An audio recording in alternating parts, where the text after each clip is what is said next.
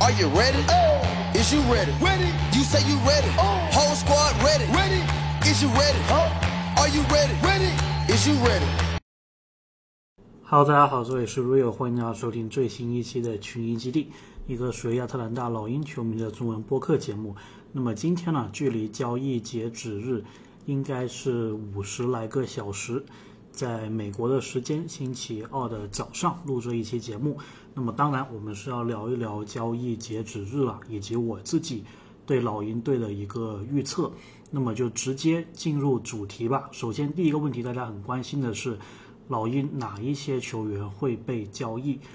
有几个球员我们当然是不需要讨论的，对吧？像特雷杨啊、莫里啊，不可能会被交易。之前传的比较多的呢，其实也就是两名球员，一个是柯林斯，一个是博格丹。柯林斯的话呢，从目前的种种迹象来看，老鹰应该是不会动柯林斯的了。那么博格丹的话呢，感觉上也是不会动的。我之前有发过帖子，我说博格丹如果在这个时候卖的话是最好的。但是其实大家想一想啊，就是我们这个赛季刚开始没有博格丹的时候，三分的投射是不是很糟糕，对吧？那么现在有了博格丹，虽然他的状态不是说非常的稳定，但是至少我们没有感觉像是上赛季啊，像是这个赛季刚开始的时候三分怎么投都投不进，对吧？虽然。有些球迷会说啊，你把博格丹送走之后，可以给 AJ 格里芬更多的一个时间。但是现在这个赛季，即使我们不动博格丹，我们下个赛季休赛期也是可以处理的，并不会有很迫切的一定要这个赛季交易掉博格丹的这么一个避税的压力。那么这个情况下，你又有 AJ 格里芬，又有博格丹，不是更好吗？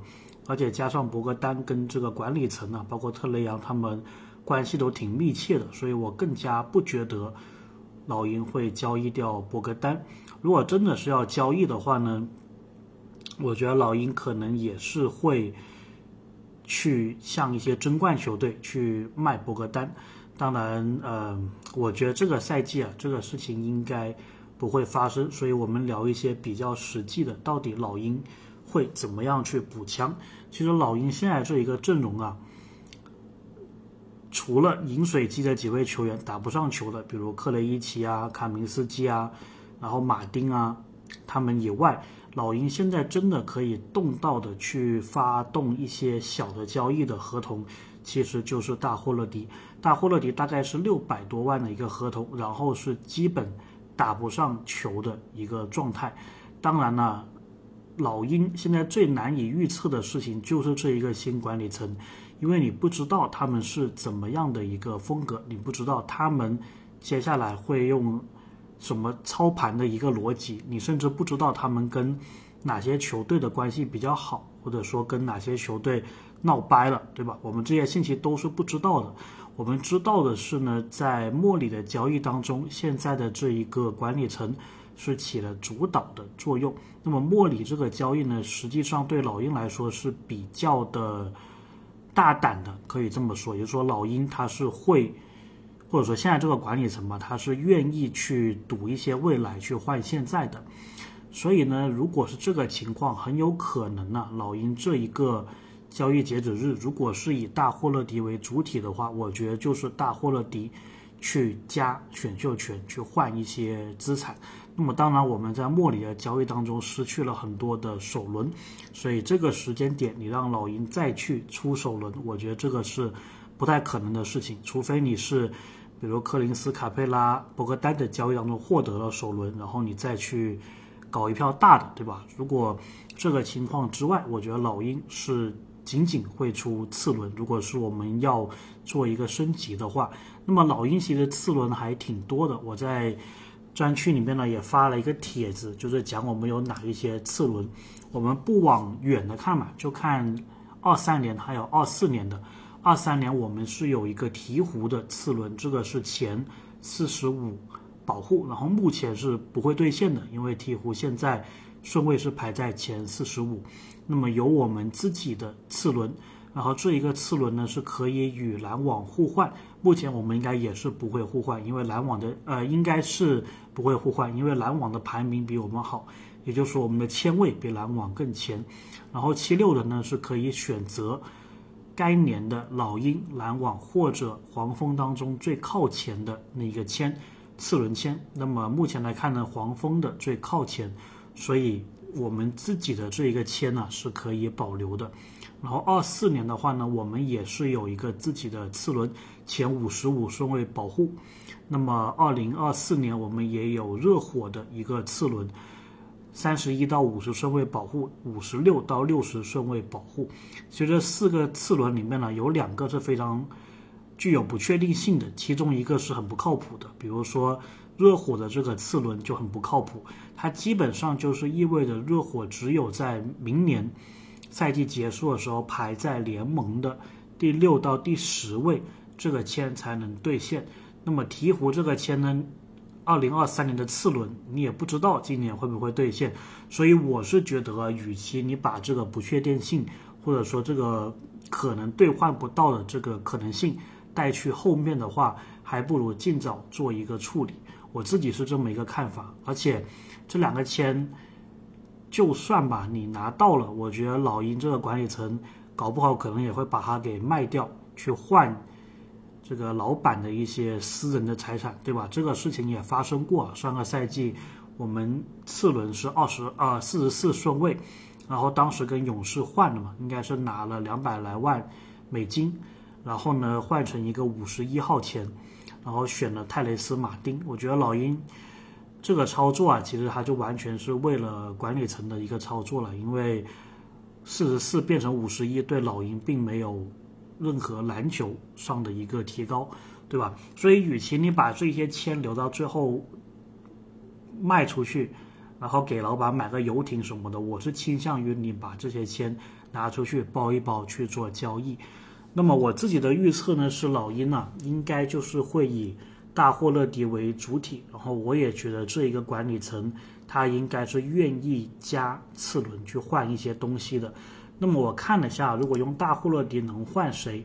当然，我觉得老鹰现在的一个需求是在小前锋，在大前锋这一个位置需要一个比较 OK 的轮替球员。其实呢，大霍勒迪就是属于这一个位置的，对吧？他能打三，能打四，然后也能带来一定的老将经验。但是问题是，他现在竟然没办法帮你的球队打球，然后在接下来的日子当中，好像也不是会用很多的大霍勒迪，毕竟大勒大霍勒迪已经有一个月的时间没有在老鹰的轮换里面了，所以呢，与其你把它这样放着，我觉得是时候是要做一些交易的。当然，这其中啊还是有些不确定性，因为大霍勒迪跟这个老鹰的老板。之间还是有一定的裙带关系的，因为老鹰的老板尼克呃的儿子尼克，他在高中的时候是跟小霍勒迪一起打篮球的。那么我们也知道嘛，小霍勒迪跟大霍勒迪之间的这一个关系，再加上大霍勒迪之前在老鹰的这一个关系，因为他之前是在老鹰打过的，这一次属于二进攻，再加上大霍勒迪他年纪比较大嘛，应该是这一支老鹰。年龄最大的球员了，所以他在更衣室当中呢，可能也是会起到一些作用的。这些我们都不知道，但至少呢，A.J. 格里芬，然后包括是杰伦约翰逊呢，他们的采访当中都是表示出他们平常跟大霍勒迪还玩的挺好的。所以呢，是这么有是有这么一个裙带关系啊，所以老鹰也是有可能因为这个裙带关系不会去交易大霍勒迪的。那么这个管理层呢，我觉得有时可能也会做出一些感情用事的一个决定。毕竟之前柯林斯有一个交易嘛，可能会把他送到西部，然后老板的就老板他亲自否决了，他觉得想把这个年轻的核心阵容呃保留起来。所以你也不知道有很多交易，说不定如果完全是为了提高老鹰的阵容做的纯篮球的决定。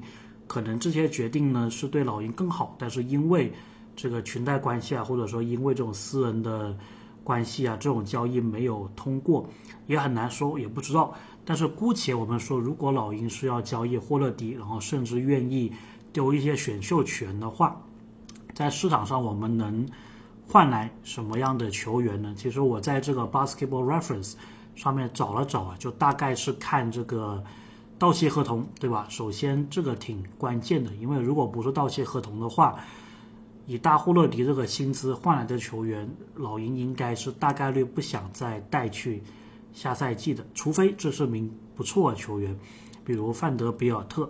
范德比尔特呢，我自己是觉得，如果他来的话，那么他可以打一个四号位，偶尔打一打五号位。这样子的话呢，杰伦约翰逊他可以去打一些三号位，因为现在我们三号位的深度确实不够啊。当亨特下场的时候，老鹰的做法一般就是上三后卫，基本上你这个三号就是要么 AJ 格里芬，要么是这个博格丹去打。那么我自己觉得博格丹打三号位，或者说我们。总体上用三后卫的这一个阵容啊，感觉效果并不是特别的好。那么如果有一个能打轮替的四号位来的话呢，首先克林斯的负担会降低一些，然后如果这个球员能打五的话，我们中锋的负担又会降低一些。然后除了奥孔古卡佩拉之外，还有一个不错的挡拆的选择，我觉得这个对我们的双枪来说。也是蛮重要的，而且这样子的话呢，J J 就杰伦约翰逊，他也有机会去开发一个三号位的这一个位置，我觉得也是挺好的。所以范德比尔特如果能换到的话呢，我是愿意啊，就是丢出两个不要紧的次轮，就是不知道能不能兑现的。我刚刚提的热火还有鹈鹕的次轮，然后再丢出两个能兑现的，也就是我们自己的次轮，因为其实我。觉得这个次轮真的是没什么所谓的，特别是接下来这一年，就是马上这个赛季结束后的次轮，其实真的是没有太大的一个作用的。所以呢，这个情况下，如果我们能够换到范德比尔特的话，是蛮好的一个情况。那么我们现在阵容是十六名球员，所以呢，其实我们还是可以再多接收一位球员的。所以如果从由他这个包裹当中再拿到一名可以刮刮彩票的球员，我觉得会是比较好的。最好呢，这个球员是一个内线球员，然后能够打三号位的，这个是最佳的一个情况。当然，很多这个人选啊，其实毕竟 NBA 球员很多嘛，所以我这里只是抛一个思路，还有一些球员很难做到。把每个这个交易包裹就都考虑到，如果能做到的话，那就是管理层的工作了。但是我们显然没有被他们付这么多的薪水去想这个事情嘛，所以也就是以球迷的角度角度讨论讨论。那么除了范德比尔特以外呢，其实我看到犹他阵容当中啊，还有这个斯坦利·约翰逊，他应该在湖人也是打过一段时间的。其实他的话呢是可以打小前锋，可以打大前锋，我觉得这个对老鹰来说是非常重要的。所以如果他能来的话呢，也是蛮好的。